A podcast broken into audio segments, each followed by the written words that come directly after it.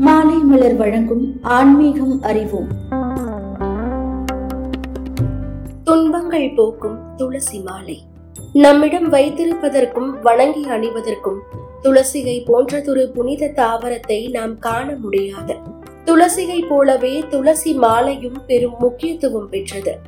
உங்கள் கழுத்திலோ அல்லது மணிக்கட்டிலோ நீங்கள் துளசி மாலையை அணிகிற போது அலாதியான ஒரு பாதுகாப்பு உணர்வு மேலிடும்.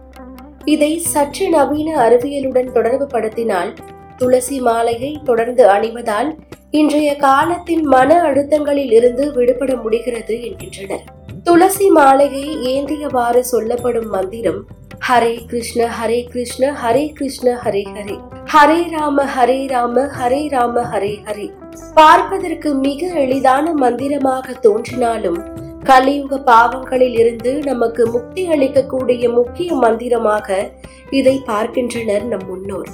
இதில் இருக்கும் மற்றொரு முக்கிய அம்சம் பார்ப்பதற்கு சாதாரணமாக எளிமையாக இருப்பதாலேயே பலரும் எளிமையானது தானே என இதை கூட கடைபிடிக்காமல் விட்டு விடுகின்றனர் இந்த மாலையை கையில் வைத்திருக்கும் அல்லது அணிந்திருக்கும் எவரும் இந்த வித்தியாசத்தை உணரக்கூடும். அதாவது அவர்கள் இந்த மாலையுடன் இருக்கும் போது அவர்களின் கவனம் சிதறாமல் மிகவும் கவனத்துடன் பிரார்த்தனையில் வழிபாட்டில் இருக்கக்கூடும்.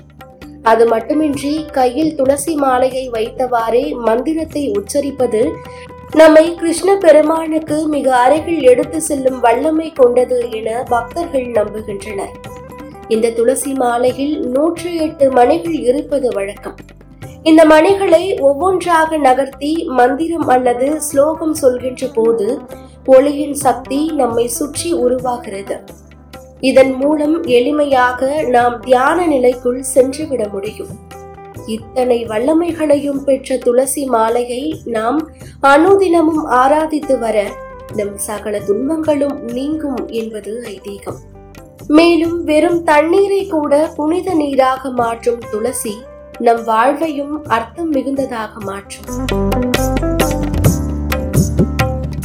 தொடர்ந்து இணைந்திருங்கள். இது மாலை மலர் வழங்கும் ஆன்மீகம் அறிவோம்.